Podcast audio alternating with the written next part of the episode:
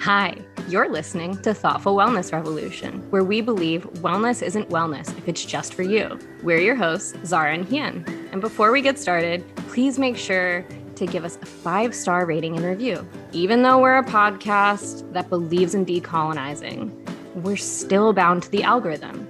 So, every little bit that you can help us out, we really appreciate it. And we thank you for all the support. Let's get into it. Hello, friends, and welcome to a very special episode of Thoughtful Wellness Revolution. This is normally a pop culture episode, but today is my birthday and content warning uh, suicide, suicidal ideation, self harm, mental health. Um, it's my birthday, and we're talking about suicide, baby. Uh, welcome. Thank you so much for joining us. This is such a weird episode to be hyped about, but uh, here I am, and here we are. Unfortunately, last week we lost another public figure, uh, DJ Stephen Twitch Boss, uh, to suicide. If you do not know who he was, he was a DJ who, for many years, was the DJ for the Ellen DeGeneres show. He was on I don't know whether it's so you think you can dance or one yeah yeah. So you think you can dance. Um he did a lot of other stuff that i actually don't know about. Hien if you want to fill that in um if you have anything off the top of your head. Yeah cool cool cool. Um but unfortunately his wife reported or i don't know someone reported that he um i don't know what the correct term is here now because we are kind of moving through what would have been quote unquote committed suicide. Died by suicide i believe is the proper term now um, last week. And i am a person who struggles with suicidality and have for many years of my life. And I think this is an important topic. And I said to Hien, let's talk about it. And she said, LOL, I am a mental health mess nightmare all the time too. That's not what she said to me. She is a kind, gentle soul who doesn't speak about herself like that, which is great. Um, but she was like, let's do it. And so, yeah, Hien, what were your thoughts when you first heard about this? Well, to be honest, when I first heard about it, um, I felt numb because the more I hear about public figures, celebrities dying by suicide, um, the more numb I become because I and it's not because like I don't have a heart and I don't care about people. Um it's because the conversations surrounding that make me want to go numb because it's very it's very um people saying a lot about nothing. It's very and it's been that way since you know for years now. Like I'm just and I don't I don't want to think over all the like celebrity suicides or famous people suicides or whatever because that's just gonna be like such a bummer but like it's it's kind of the same theme i feel like. It's like somebody who people look up to with admiration and think you know many of us may even be envious of the life we think they have like their lifestyle and all their accomplishments. Um and and for people to see someone like that like actually I guess like not overcome, not win in the end, it makes them say really weird things, like really pointless things. And so I feel like the last few days since I heard about his death, it hasn't really been even about him. It's like the conversation around how people talk about like suicide and depression. And so that's that's how I feel. I'll leave it at that for now if you want to maybe say more about what you've been seeing people say and reactions and such. Yeah. Um, I, as well, was very disheartened by a lot of the response that was initially coming out. Um, I saw a lot of, but he looked so happy. And I did follow him on TikTok. I mean, I guess I do technically still follow him and his wife on TikTok. Um, and they're like, oh, but it's it's always the happy dancing videos, and he's smiling, and he has kids, and he has someone who loves him. And a lot of check on your strong friends, which is one of my most hated phrases. Uh, because a lot of people who love me have always said, "Oh, but you're so strong." When I talk about my struggles, and that I, it's like, cool, I'm suffering in silence, and I'm screaming, throw me a life jacket. And you guys are like tapping me on the head, going, You'll be fine. You won't drown. Uh, and that is obviously not a dig at anyone in my life because I have an amazing support system at this point in my life and I have really good friends. Um, but it is just a commentary on how we as a society deal. And I think deal is a really gross word um, with people who struggle with depression and suicidality and suicidal ideation and self harm. Um, it's, yeah. And so I think when people are talking about the loss of someone to suicide, the conversation, like you said, it's a lot of platitudes. It's a lot of like, oh we're gonna miss your smile and uh, we wish you could have been happy and uh you know we we we wanted you around or whatever it is but it's like the thing is is when those people and by those people i mean me and other people like all of us when when people are talking about struggling there you're met in society and from other people from people you know well and people who love you and mean well and people who don't fucking know you and don't mean well and don't know any better. Uh there becomes an instant creation of a divide. I haven't seen a lot of now i have because i follow apparently a lot of people who struggle with uh suicidality but uh seeing a lot of people sorry, I got distracted. Um, but it's creating like a divide of like an us versus them. And I think a lot of people that happens with when they bring up that they have suicidal ideation or any experience with like depression and like mental health, it becomes uh I can't understand that. And I don't even know if it's a real thing almost. Uh And if you have not experienced depression, please count yourself lucky because those of us, you don't understand what it's like. A lot of people understand what it's like to live your life trying to protect yourself from something that wants you not to be alive and thriving. We live under capitalism. It happens every day. But a lot of people don't understand what it's like to be fighting for your life against yourself.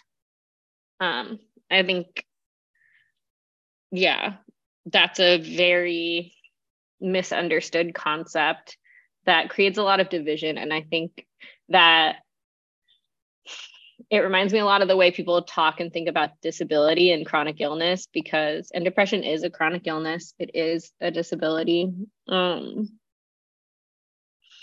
where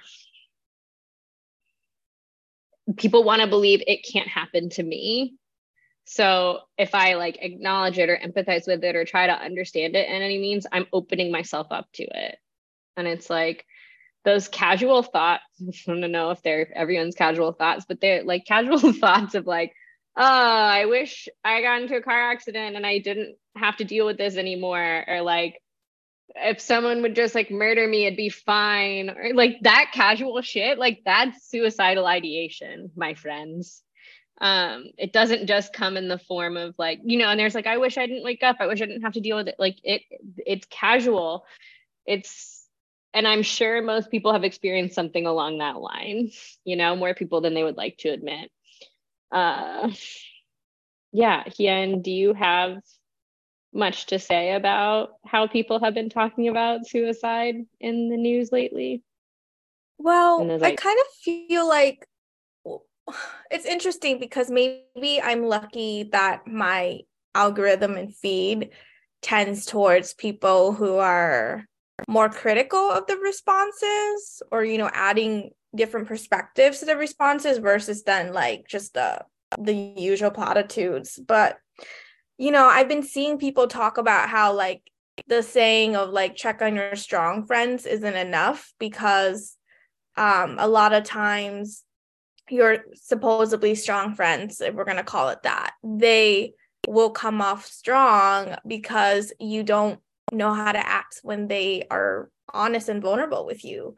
Um and so that's kind of what I've been seeing, you know, where people are kind of like, oh, please stop just going around saying check on your strong friends and then like, you know, maybe sharing like one hotline number kind of thing like and thinking like oh gosh i did the i'm good right? Like i this is it right? Um because it is of course more nuanced and complicated than that. And it's not bad to say to share resources but it it just really makes me think about how like a lot of people are not i guess skilled enough to just even sit with someone when they're not feeling good. Um and so i think about it gosh and i just want to say you're so real for sharing those examples of like the casual suicide stuff because i'm like oh shit that's me. I think like that all the time but like i don't i don't even consider that like suicide reality or um ideation because i'm like oh that's just part of like my the fabric of my brain. I think about that like i was just like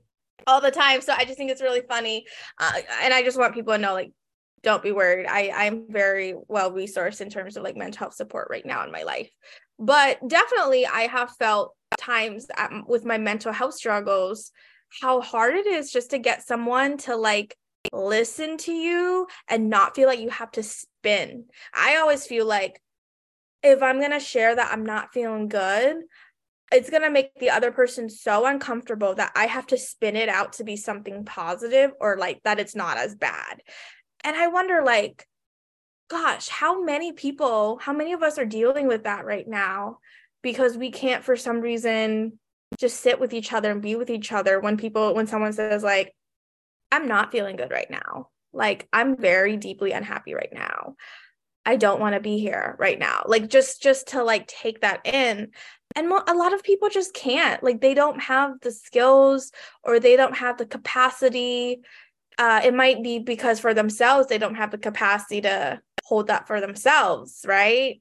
Um and so that's just some of the things i've kind of been seeing and, been thinking about is like yeah it's not really helpful to just check on your strong friend if when they try to be honest with you you get uncomfortable and make them feel bad um for having feelings at all for struggling and I don't think people are like malicious. I don't think people intend to make their strong feel, friends feel bad, but it's just like, I guess that's what I would say. It's like lack of skills and lack of resources to actually help people be more like people being all of us, we just be more equipped with like handling hard feelings. Um, because we don't live in a society that seems to want to care for our well-being. That's that's my that's my take. um yeah, that's an excellent take. And I agree with so much of what you said. And I I do think it really comes down to I want to harp, not harp, but like second, like agree with I'm trying I'm losing words. Um, I want to agree with that point that it is truly like not that people are i don't think people are malicious and i have had so many friends who mean well who have left me feeling isolated and alone in those spaces because like you said you do feel like you ha- i i mean i don't want to be here but it's fine i'm fine everything's going to be fine and and it's like i so that they feel uncomfortable and i think because this is something i've really been working on and something I wasn't, I, I'll share it in a minute. Um, but I think it really comes down to regulation. You know what I mean? Like we talk a lot about, oh, check on your strong friends. And it's like, no, learn to stay regulated. So when your strong quote unquote friend tells you, I don't want to be here right now, life is feeling overwhelming and too hard, it your body doesn't go into panic because I think that's what we do is in a way to avoid the panic. We're just like, you'll be fine or it's it's not that bad or you do you have a therapist? You know? That's a good question to ask but not in a panicked way. That doesn't make anyone feel reassured about their feelings because i like like i kind of like suicidal thoughts are more common than a lot of us realize you know like not wanting to be here feeling like especially when we live under capitalism and it is just so exhausting and draining every day to be like are we just living here to work and pay bills so that Elon Musk can be a dumb dumb on Twitter? Like was this what we're doing?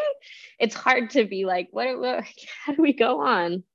Um and then there are those of us with depression and other issues that affect us that are making that come up in stronger ways right um, I think it's more of a spectrum, and I think we need to stop with the divisiveness of us versus them of like these are people with suicidal ideation or suicide problems and these are people who never have them. Um so yeah but back to what you were saying with i don't think anyone's trying to be malicious but it is like trying to build the space for people to be all of who they are because what I said to you when we were uh, filling out the outline for this episode was depression is not being a sad boy in the corner, which you really enjoyed. Um, because so much of what I saw, not so much, because I do have my algorithm geared towards people who are giving good responses, but a lot of the initial responses I saw were like, he was so happy, or I just watched that video. And um, this is where I want to be a bit personal. I have struggled with suicidal ideation for like 20 years, if I am being very honest. Um, and people call me an optimist all the time. You're so happy, you're so resilient, you're so strong, you're so funny um, which like boosts my self-confidence, baby. I'm here for that. But also a lot of people don't see uh, the moments in which I am absolutely shattered and wondering, and do I even deserve to be here? You know? And I did not know that I intended on sharing this on the podcast, but it, it does feel relevant to say that the day I right, I mean like literally 2 minutes before my therapy session, I found out about the death of DJ Stephen Twitch Boss. And um that was 2 minutes before I was going into a therapy session to talk to my therapist about creating what is called a safety plan uh, for any of you babies out here who don't know what that is a safe and not babies in a derogatory way but babies is in like my babies. Um, for any of you who don't know what a safety plan is it is a plan you make with yourself a mental health professional other people to keep yourself safe in the event of uh, strong suicidal ideation uh, tendencies uh, desires for self-harm. Um, and my therapist and I made it more of like a as an aftermath for a situation that I was having the weekend prior. And then she was like, okay, well, like, what are all the things you did, you know, to keep you moving? And like, we'll make that into a safety plan so that if that comes up again, you know what to do. And I'm at the point where I am well resourced and I do have the tools and capacity and the support system. Cause like, as soon as I started feeling that way, I knew exactly what to do. I knew exactly who to reach out to and what to do. And that has taken a long fucking time. Uh, and ooh, I fucking hate talking about vulnerable shit on the podcast, but I love it because I think it is important. Um, but yeah, so it is to say I look happy and I am happy. I am the most happy I have been in many years, probably 20 years. Um, like I feel good. My life is good and I'm still making a safety plan because hey man, sometimes those things just happen to people. Like you can have a brain like that and that is okay. It doesn't make you a them or an us where you can't fit in and you know I think a big thing for me specifically has been learning how to talk to the people in my life about it without the reframe of like, but I'm okay, it's fine, everything's gonna be fine, we're all good. Because I am very good at that.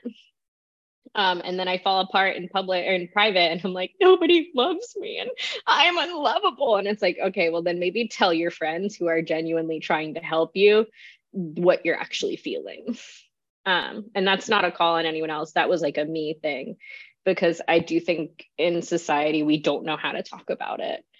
Um, and now that I am going to have a vulnerability hangover for the next 9 million years, uh, Hien, what do you have to say about depression not being about being a sad boy in the corner?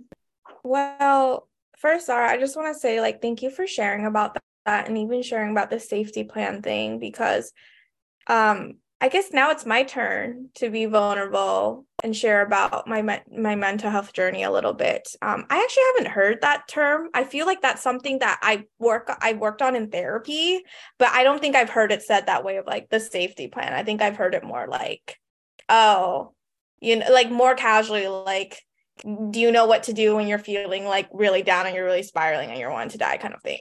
Um, I'm like kind of paraphrasing. So I just want to say thank you for like you know educating us on that because now I feel like when I'm really, really down, I can talk to my therapist about like, hey, help me figure out my safety plan a little bit more. But yeah, I'm I'm trying to think about my own suicide ideation because I definitely have have had experienced that. I think still do on like the casual level, and I definitely think you know you said earlier Zara about it being more like a spectrum, not just like either or. Like you're either suicidal or you're not. And then if you are, then like you're outcast almost or like that's where the strong people suffer because they have to pretend like oh i'm fine. It's like no i'm not really fine but like they have to kind of reframe it almost everyone else who has never experienced suicide ideation will get like uncomfortable. And so i'm i i'm glad you said that because i kind of feel like that is how i see my own like mental health journey in that like when I was younger, I don't know, close to 10 years ago, like I was at my lowest point in terms of like mental health and feeling very suicidal. And I remember feeling very like even though I like went to a therapist and everything, I felt like I didn't have like a strong support group Uh, of like people in my life who really understood what was going on and that was when i very felt very much the them versus us. It's like oh my god everyone else around me is like so normal in like a good way. Like i like it, it, was very much like i wish i could be like these people who like never seem to never have this problem and they all seem to be doing so well. I now see that they have just like weird maladaptive coping mechanisms you know to like not feel like i i realize that now. But back then i was like oh my goodness, like there's just something so wrong with me. And I just feel like, you know, my sense of self worth was like so low because I felt like I'm struggling with such big feelings and I'm wanting to die and everyone else is just cool. And that was really hard for me. I think when I kind of overcame that part of my life with the help of like therapists and such, I think what I, it came down to was um, to give myself credit of like, okay, I may want to die today, but hey, I, I didn't. Or like last week, I really wanted to die, but I'm still here. And being um just a little bit more, not a little bit more, a lot, it required a lot of self compassion, which you know, if you know me, you know, I'm very passionate about that. And that really helped me. But that wasn't necessarily something that I learned in therapy or from my friends and family at the point. It was just something that I think I was just super lucky to come across the resource and like the practices to be more self compassionate because that helped. That is probably the thing that like it's probably why I'm still alive. It's just like understanding and trying to cultivate self compassion in my life. Um, and now I don't think of myself necessarily. I mean, I guess if we were to talk about them versus us, kind of either you're suicidal or you're not, I mean, I might say I'm not suicidal in the sense of like, you know, it's not like I'm in crisis all the time. I guess that's what I would say. But like, I try to be honest with myself when I do feel like I want to die, which is a lot. Like, I don't necessarily tell my friends all that. But like, for instance, I tell my boyfriend that a lot. Sometimes I'll just be like, I hate it here. I want to end it all. And I always use the emoji of the face as kind of like the pleading face with like the squirt gun emoji. Like I often do that. And that is just my way to express like this is just how I feel right now. Um and I guess just being able to say that, even though it's it's such like a small thing, but I feel like being able to express that and him not trying to like reframe it for me of like you shouldn't feel that way or like what's wrong and like because you know you know sometimes it's like if you tell a friend sometimes and it's like usually well-meaning friend that you're not feeling okay or feeling down they get it's almost like you then have to comfort them for their reaction. And it's like okay now this is not about me anymore. Now it's about you and now i need to make you feel less worried about me um which is totally not helpful. But i guess what i'm saying is like i i think of myself as someone who like has those casual thoughts and just being able to express that with like a trusted person in my life and not being told like there's something wrong with you um that makes me feel actually a lot better and not needing like I, I don't have to go through with it. And i know i'm okay because if i'm willing to tell you i hate it here. I want to die. I want to end it all then at least i'm telling you instead of scheming and planning how to do it and at least I am reaching out to you and kind of making connection, like a bid for connection versus stonewalling and like isolating myself. Um, but it's interesting because I will say, like the other thing I will say is that in the past, and this really was like a hard point in our relationship, I had an ex-boyfriend. I would say that too sometimes, or not say that too, but like not exactly those words, but I would express kind of like my casual suicide ideation and he was like please don't do that because I myself tried to commit suicide in the past and like it's so triggering for me. Like I can't listen and it was just interesting. It's like, oh, so you someone who's gone through deep depression, but for some reason you can't hold space for someone else who's struggling and just wants to like just express it to you. Um we're not together anymore, you know? But it's just kind of interesting to think like I don't know, just how how that can be sometimes of like oh so then i guess his expectation is that i keep it to myself or talk to my therapist which you know i do but like that i like can't share anything other than i'm so happy to be alive and i just want to be alive all the time. It's like no sometimes i don't. Sometimes i wake up and i'm like oh i woke up again you know? And and i just want to be able to like be real with that and express that. And i guess like in the process of being able to share that i find so much more healing and helpful than the other shit of like having to reframe it or like uh, being told i can't talk about that at all which it's like counterintuitive now i think about it for someone like him to tell me that. Who's a white man too. I'll just keep it at that. So i'll, I'll bring it back to Zara now if you have anything you want to say in response. Um, yes i have so much to say in response um, first and foremost, I want to say thank you for bringing it back to self compassion because self compassion and um, really building my zone of tolerance, like my window of tolerance, and uh, my ability to be to regulate has been a thing that's improved my life vastly over the last year. And I want to also mention something about self worth and how you talked about how that really improved things for you as well. Because my therapist was talking to me when last session about this, obviously. Um, also, I do want to add for anyone listening to this podcast, Hien and I are well resourced mental health wise um, in support and stuff, and don't feel like we're on the edge of ending our lives. And that's why we feel safe talking about all this with everyone. So please don't report us like we are okay. I mean, we wouldn't be talking about this so candidly in this way if we did not have the support. And I think I want to say though that is one thing that's also hard for people who may have these thoughts is because how harmful is it to be then reported and taken away from you know like taken away from your own life and resources if you were to dare say to like the wrong person who takes it the wrong way that oh i'm i'm having suicide ideation right so i just want to also put that out there that makes it hard for people to uh, get the support they need. Absolutely. And I will just share a quick story of that did happen to me in middle school as I was self-harming and I had friends who found out who obviously they were children and did we didn't have the resources then to deal with this and they wouldn't have had them now either, you know what I mean? And they reported me to school and the school is basically like admit you're doing it for attention or we're going to have to put you in a mental, we're going to have to Baker Act you, like, and put you under psychiatric observation for 72 hours. And I was like, well, I'm obviously not going to do that. So I guess I'm doing it for attention, um, which is just like a wild way to handle any sort of mental health crisis, which again makes you feel like you're an outsider and doesn't add to the self worth of the conversation. Cause then you're like, oh my God, I'm doing this for attention. What is wrong with me? You know? um, but I really do want to bring it back to what you were talking about about self worth because my therapist and I were talking, and she was like, I need you to understand that it makes sense to your brain that you would go to suicidal ideation because when you're in that space where you're really depressed and your brain isn't talking to each other correctly, right? Your brain stem, your like amygdala, your prefrontal cortex, they're not all communicating. So you're it's but your brain is trying to make sense of stuff. So like your amygdala, that's the one at the base, right?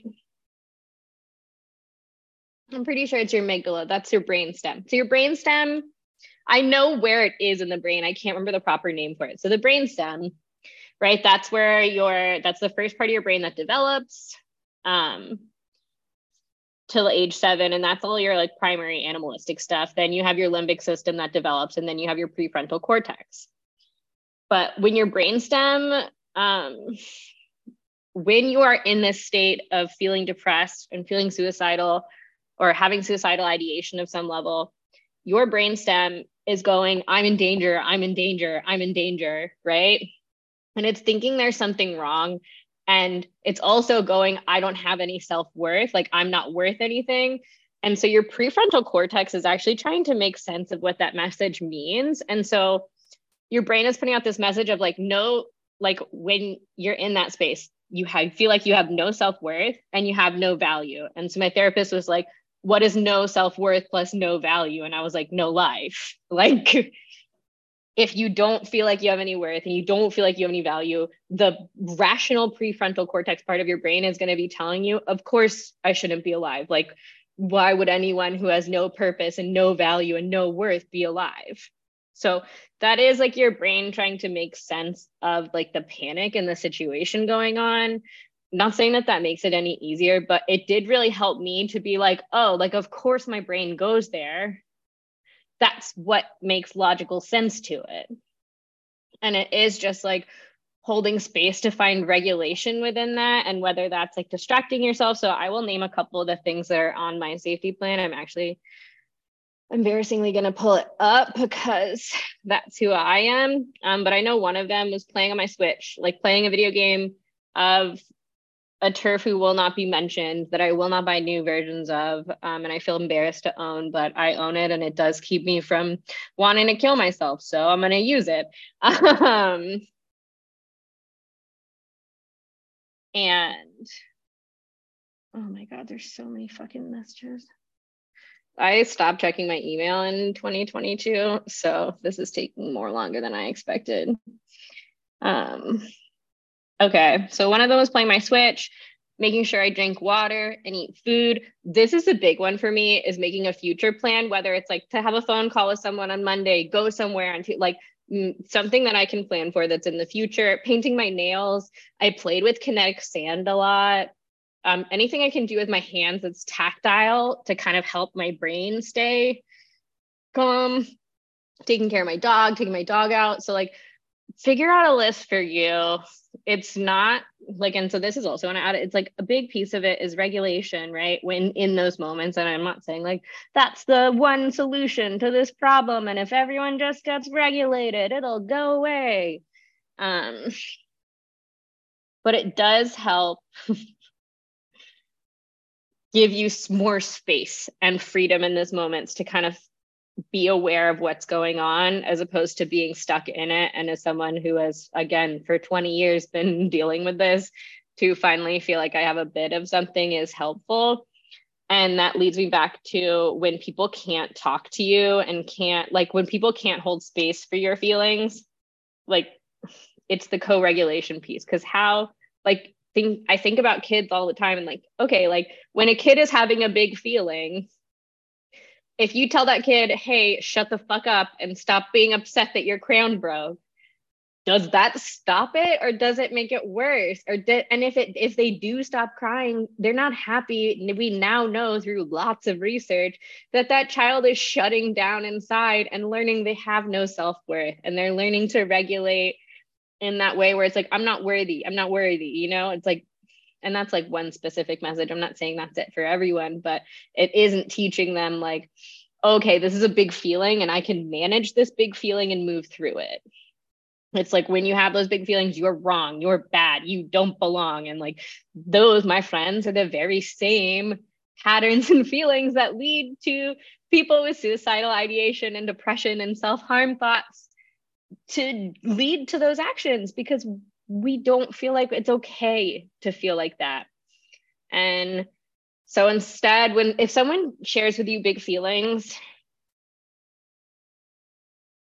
take a deep breath and just don't be so quick to say let's fix it. Let's do something about it. And just say like i i'm truly sorry that you're experiencing that right now.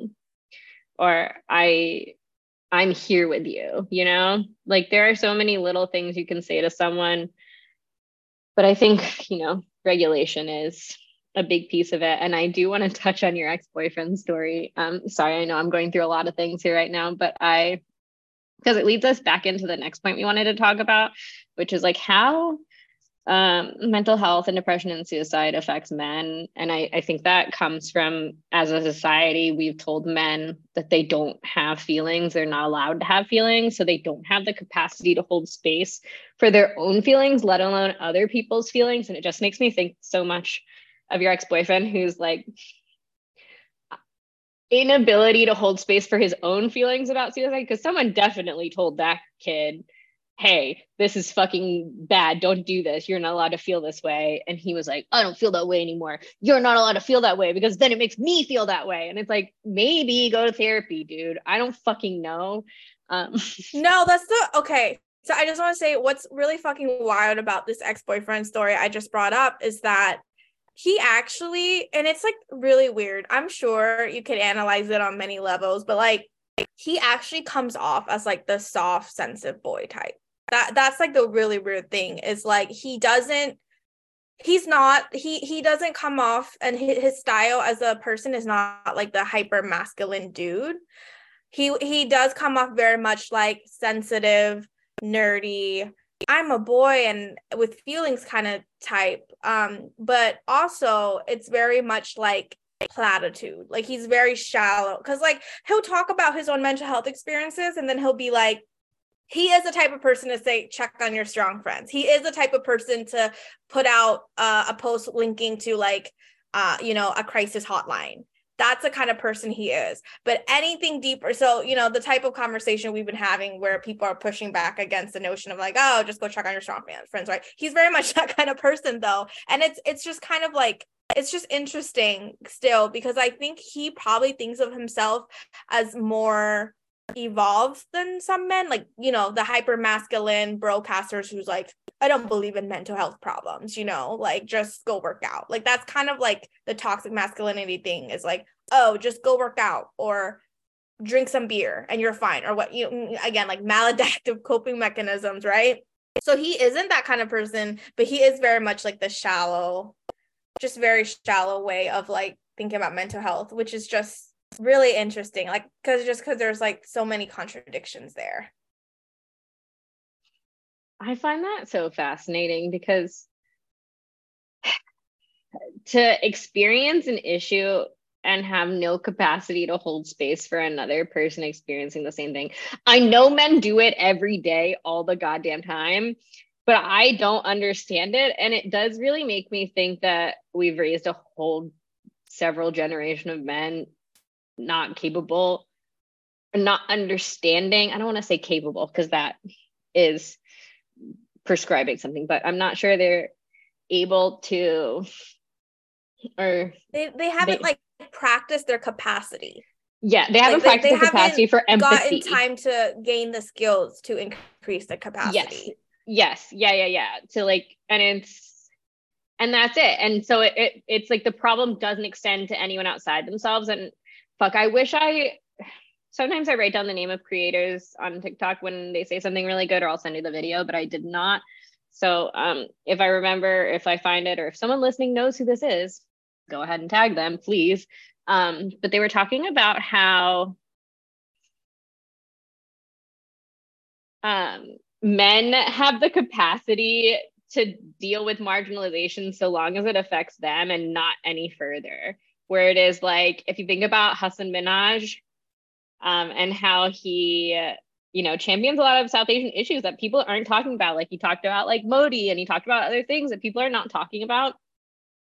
And yet, if you Google his name and South Asian women, uh, a lot of pe- women who worked with him didn't have great things to say about him. Uh, or and it's like, oh, okay, so the issue extends. Like you don't see how it affects women. Like there is not, and this isn't like a men hate women, and but it is like a. I do think it's a thing we have socialized men not to do to understand the nuance and complexity of an issue extending to someone who doesn't include them. and a lot of cases that is women because patriarchy. I I could get into a longer explanation. Um yeah. Yeah. I mean, I think you're absolutely right about it and it's it's just very interesting. you know, like I think about it, I'm like that's really weird. Like I should have I should have broken up with him then. um but I think that was also at a time in my life where I did also not just because of him, but because of other people, felt like I needed to try to reframe kind of my feelings, right? Of like, oh, well, I guess it's really not that bad. Like maybe he's right. Like if it's really that bad, I shouldn't just talk about it so casually, even though I just told everyone earlier, like what, 10, 20 minutes earlier, that like actually I do find it helpful to be able to express myself. Because again, if I'm telling you this to you that I'm feeling this way, that's at least me connecting with you instead of isolating and doing it, right? Like saying, I want to die is so much more to me helpful than actually going and trying to die. That's like my personal experiences with it. Um and, and being able to not have someone freak out at me or or calling me insensitive to their own like suicide ideation or like attempts in the past like you know it's just like it's just interesting um that he like lacks so much compassion and i think about it he was such like a performative male feminist type of guy. I mean that's what it comes down to is men co-op like women's liberation ideals and you know it's kind of like that the last podcast we talked about right? It's it's like they co-op the language around it. Um but yeah I'll, I'll just leave it at that. Um i don't know if there was anything else you wanted to say because i don't remember what else i wanted to say at this moment at this moment Um, yeah, I do want to talk about a bit more about mental health um, for men, specifically Black men and uh, men of color. But first, I need to share a funny thing about men, which is like just a silly anecdote where I commented under a TikTok video the other day, and it, it did pretty well. Like I got like a hundred plus people liked it, and I've never commented anything where so many men liked it and it was like innocuous. It wasn't about anything like it in it was about like avatar the movie. You know it wasn't about anything like related to sex and gender social justice or anything. Uh, and so many men liked it. And i was like oh no. Do i need to delete this comment? Because too many men are agreeing with it. Um sorry everyone. I don't hate men. I just genuinely worry when a bunch of them agree with me. Um, you guys have not proven yourselves well this year. Um, sorry i'm just gonna say it like it is. Let's talk about fucking adam lambert prince andrew 9000 other men i don't need to name because we already know they're trash. King charles of course. Lanes. king charles yeah. oh yes. Oh elon. Def- kanye yeah, just garbage monsters all around, man. You guys gotta fucking get it together. Um, but uh, contextually, we don't actually hate men on this podcast. We just do like to joke about it because you make it so fucking easy. Um, but I do think, as we were talking about before, mental health really does affect men in a way that because of patriarchy, men are not allowed to express their emotions. They're not they've they've not been taught to have the capacity to hold their own emotions, let alone that of other people. Um, and I will say a lot of the people who I did see write things about Twitch that were like so positive, man, uh, were men. because uh, it he seems happy.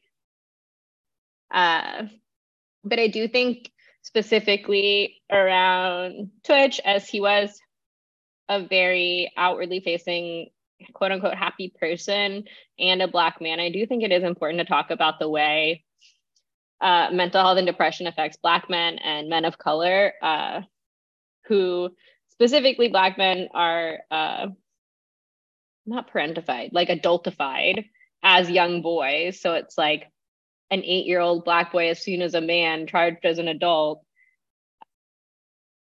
Of course, that little boy is not going to feel safe to say, I'm feeling sad. I read, I read the saddest comment on Reddit that was like, I, when I was a little boy, I was writing a suicide letter. My mom found the beginning of it. And I was talking about how I was depressed and I wasn't allowed to be because Black people don't get depressed. And my mom and my stepdad made fun of me for six months about it and I understand there's a lot of nuance in that conversation that isn't for me to like discuss and understand. But I do want to say, like, these are people's experience. Like, this is a real experience someone had where I don't feel even safe to tell my parents, you know, because I mean, I grew up, I don't know if you grew up this way, but like, my parents were like, depression is a white American person thing. This is not a thing you have. Um, Oh my gosh, Azara, I was like thinking about just the conversation we were having. At points, I did think about how my own family thinks of mental health and depression.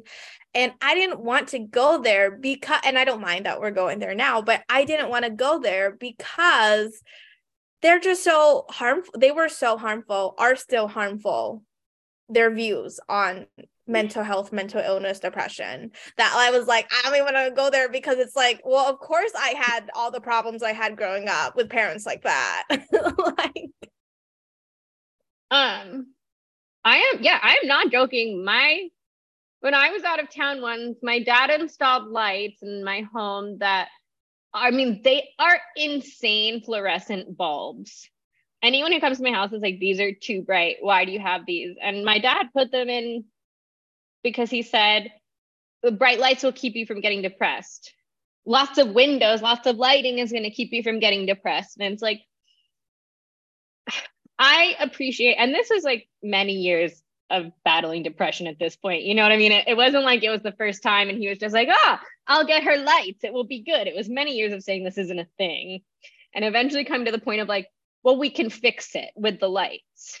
And it's like, I you're genuinely really trying and I appreciate that, but there are a lot of other things you're doing that are deeply harmful to this situation that are not helping and I don't know that the lights actually help that much at the end of the day. Um, so it's like we come from these cultures, we come from different backgrounds where therapy is thought of as a white American thing. It's not for us, quote unquote. It's for lazy people, it's for rich people, it's for weak people, you know? And these are a lot of, and all of these, you won't be able to hear the air quotes that I put around all of those words, I'm realizing now, but I did put air quotes around all of those terms because those are not real things in regards to mental health. Um, lazy also doesn't exist. Dr. Devon Price wrote a book about it. It's called Laziness Doesn't Exist, Does Not Exist. Check it out. Um, but it's we talk about not having a safe space and i think it's even worse for men because i don't know a lot of men who talk to their guy friends about mental health or about feeling sad or like and i think it's getting better now. I genuinely think there is more space for the, there is more space for these conversations but with the the stereotypes of black men being aggressive or I don't know. I think about how South Asian men a lot of times are called creepy. um, oh, this creepy Indian guy in my DMs, you know, uh, where it's like those, if you're constantly being told that there's something wrong with you for expressing any level of emotion, what makes you think that when someone like DJ Twitch was experiencing mental health, he would have felt safe talking to the outside world about it? It's I gotta keep dancing, I gotta keep smiling, I gotta keep moving because then people will still accept me. But other than that, people will vilify me, put me in the corner, say that I'm not a man, which is such a fucking harmful statement. Um, yeah, I don't know. Hien, do you have anything to say about mental health and Black men and men of color? Yeah, you know, I feel as if something I've observed with I guess more generally speaking, like people of color cultures and mental health is that I think sometimes the parents will not they might see what is a problem but then they'll say that that isn't their people's problem. It's like white people's problem or it's just like that's just not our problem. Uh be or if it is a problem then you know it's it's like something that we'll try to fix with like you said either lights or like just oh just get on medication that's it right? Or, or what like so, like the quick Fruit. fix kind of behavior. Yes um i think that i think they do that thinking that from their point of view i feel as if they mean it to be empowering for us the people suffering. Like i think in their minds it's like oh like if we just try to fix the problem fast or say there's no problem then there's no problem. You're you're strong enough right? You're strong enough to just not have obstacles in life because of your mental health.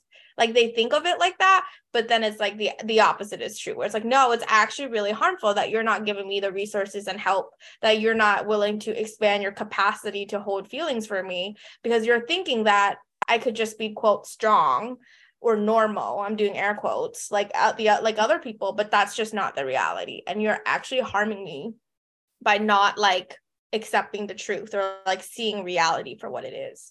And so i kind of see it like that where it's like i think they mean well. I think they mean well to say like oh that's not a problem for you. That's not the problem for us and people like us. But it's like no no it is and you're making it worse. Like thanks for perpetuating trauma for me even though you're trying to tell me i can like brush past it it's like it's not like that.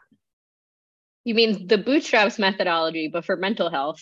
Yeah, right. no, that's exact. No, that's exactly it though. Like that shit is just so real. Just from like, just from knowing different friends of colors and like just different cultures from people of color that I've befriended and hearing about their own mental health and what their family thinks. That's like the general theme that I've seen is like bootstraps mentality, but for mental health, thinking that it's empowering, but actually super harmful.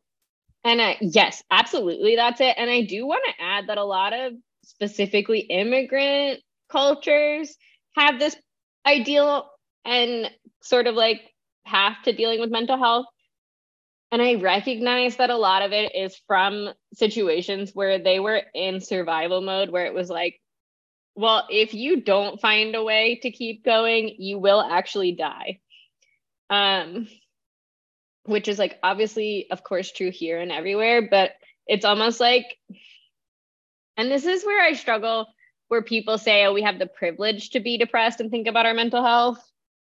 Because um, it is a privilege where, I mean, my dad remembers when he moved into a building with running water, you know, like I understand I have an immense privilege. And I recognize that it wouldn't have been accessible to them necessarily to have the skills and the things surrounding mental health. We also just like didn't know about it then. Um, so who's to say if they had had the information to it that they wouldn't also have been like, oh yeah, I might be struggling in poverty, but I'm also, you know, clinically depressed. So it, that part of it makes me wonder. And then it, it, I, I don't know. I recognize it, and I feel empathy and sympathy towards that reality that it is a privilege. And then I also feel like, I don't know, man, doesn't feel like a privilege to be like, please don't fucking blow your brains out. no, I get you on that. And I, it's interesting because the way I see it, is I just see it as trauma. I mean, okay, they might not have said I have PTSD um or that they are depressed or anxious. They may not use those words but like that doesn't mean it's not that. Like it doesn't mean that their nervous systems have been so like dysregulated for so long you know? Like it doesn't mean that just because there wasn't a word or understanding or framework doesn't mean it wasn't what it was. And i think like a lot of i'm thinking for my own family and probably other immigrant families it's like I think there's like a level of just like really high coping skills and like like survival skills of just coping. It's like and and so but it's still like trauma. Like I I still like I think about like my mom and my grandparents and like my mom's siblings, like my aunts and stuff and like they probably all have CPTSD. They wouldn't ever go get that diagnosed or think about it, but like I mean, how could you not if you like live through poverty and war and like were so fearful of your life and then like became refugees and like moved countries just like that? Like h- how could there not be trauma? You know, and I and I think like there is, but it's just like the way they learn to deal with it is different than how we're dealing with our own traumas that come up from like being in a I guess, more privileged world, you can say. But like to me, it's like trauma is trauma. that's that's just kind of how I think about it. And so, yeah. Yeah. I, well, and also I think it's become your trauma responses become so ingrained at those points. You know what I mean? Where it is like, no this is just how you deal with it. And it's like no baby that's a trauma response. You don't you don't need to hoard every single plastic bag you've ever come across in your entire life and keep them under the kitchen sink. I understand that we can reuse them but also you get five every time you go to the grocery store. I live in florida man. We have a plastic problem here. I don't want to talk about it. But you get what i mean. Is like that like to some extent that trauma response of holding on to all those plastic bags is good because like a lot of us know you can reduce reuse cycle you can use them as trash bag, trash bags. You can put stuff in them. You can carry stuff blah blah blah blah blah. But at a certain point it's like okay do i need to hold on to all of these or is this just such an ingrained trauma response that i won't be able to get any later? So i need to like it's hoarding you know what i mean? Like immigrant people fucking hoard shit because you grew up not knowing where the stuff was going to come. So you're like, okay, I guess we'll keep these 15 empty shortbread containers and one of them will be a sewing kit and one of them will have bills in it and one of them you know what i mean? One of them no i know what you mean. that is crayons. so funny. It's like universal keeping the shortbread containers yeah royal to put in your random shit yeah, mm-hmm. to put in the sewing supplies and then other random shit. No, that's like so real. I think that's so funny. Yeah, like yeah, it, it, across cultures. Yeah. Yeah, yeah, it's really interesting. Um and so I don't know. I, I don't know where you want to go from here. I kind of feel like there is I feel like there is no solution and a bunch of solutions if that makes sense. Uh, uh, in the sense where i mean like we're not here trying to say we're going to fix suicide you know but it's kind of like i see so many possibilities of how things could get better in terms of like how we talk about mental health and how we lend support for each other. But then i also see like given the world we live in like it's probably more likely none of this is going to change or that the change is going to go super slow because i'm only starting to see the talk about um how we talk about people who like you know dj twitch suicide like how we talk about it afterwards. I'm only this is the first time i'm seeing that conversation. Not that it wasn't happening before but this is where it's like i'm more aware of the conversations where it's like kind of pushing back like that oh he was so happy and like he was married and he had kids or you know whatever. And it kind of makes me kind of like i don't know. I, I don't know how you like it's good and bad yeah. Oh, sorry. I thought I didn't mute my unmute myself. Doing good, everyone. Um, yeah, no, I I'm gonna give myself a second and remember what you said.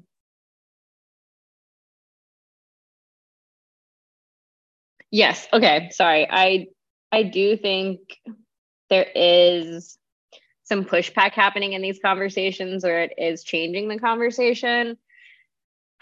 And I don't think it's about like, I uh, want to use that Jamaica quote from the episode where she says, I'm really just pulling all the quotes today and I'm like going through notes to do so. Um, I didn't use my notes for literally every single thing I do. I think a lot of it is like this. It's not that people are denying there's a problem. I think we all agree that there's some sort of problem. The exact root cause of that problem and how to fix it is where we differ. And it's okay to differ in plans because there are different ways. There are different, there's many different ways as there are people to solve the problem. And I think it's not about the one solution. Um, but I do think it is, I do think a big part of it is having people like us, people who actually deal with these issues publicly, regularly, not that one time when that one guy broke up with you and you had a few days, you know. And so you get it and you want to talk to people about it. I appreciate that. I really do. I think you might have something to add to the conversation as well. Um, but I, I really think people who have sat on the ledge for a really long time and wondered, should I just swing right over? You have a voice in this conversation. Um, however, you have stayed alive, why ever you have stayed alive, share that with people because it's a fucking miracle. You are a goddamn miracle. If you are listening to this and you have ever struggled with suicidal ideation, depression, or self harm, or anything of these natures, you being here is a goddamn miracle. And we're so fucking grateful for you. I'm sure there are other people in your life who are also grateful for you. And I think one way we move forward is people like us having these conversations and saying, look, there's a lot of times when I'm actually not okay. I tried to say that without breaking in my voice, but it was not possible. I am tearing up because sometimes I'm really not okay. And that's okay. Um, but finding the support and the people and really all of us having these conversations, I think that it's not the solution, but I think it opens up the door for us to all come to collective and individual solutions. Zara, that was so well said. Um, thank you so much for that. I, I don't think that there's much I can add on to it because I think you're absolutely right. And I do think that I, I, you know what? I do think that people like us should talk more about what keeps us alive. Um, I do think that because, um, I, I do think it is important to actually hear from the people who go who are going through it themselves versus just hear from the people who are like platitudes, platitudes, platitudes, or or you know people like that ex I told you about who like went through it, but like doesn't have it in him to like hear about it from other people or support other people through it. Um, and so yeah, I just want to say thank you for what you shared today and uh, having this be um the topic that we were so excited to talk about on your birthday. Um, hell yeah, because if you had asked me many years ago if I thought I'd have made it to 32, I would have said no. Um, and yeah, I I'd love to say it's not even a question of whether I'll make it to 33, but like truly, I'm scared of what the universe has in store for everyone all the time now. So I won't make like grand sweeping statements like that. But, you know, I'm hoping that 32 comes around in a good way. Um, so yeah, thank you all for letting us talk about this. And Hien for letting us have this space and for I don't want to say indulging me when I have these ridiculous whims, but for always being game to be emotionally vulnerable on the internet. Thank you, Hien, and for being my partner in all of this.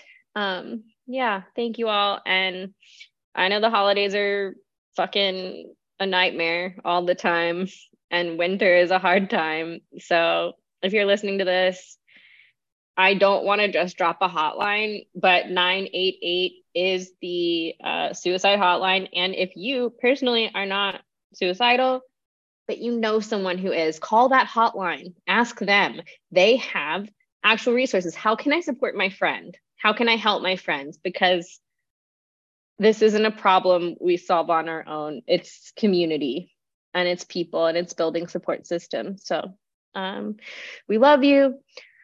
Hold everyone in your life close. Um, yeah, we'll see you next year. Thank you. I love you, Zara, and I love everyone who listens to us. So, bye for now. Thank you for listening to the Thoughtful Wellness Revolution podcast.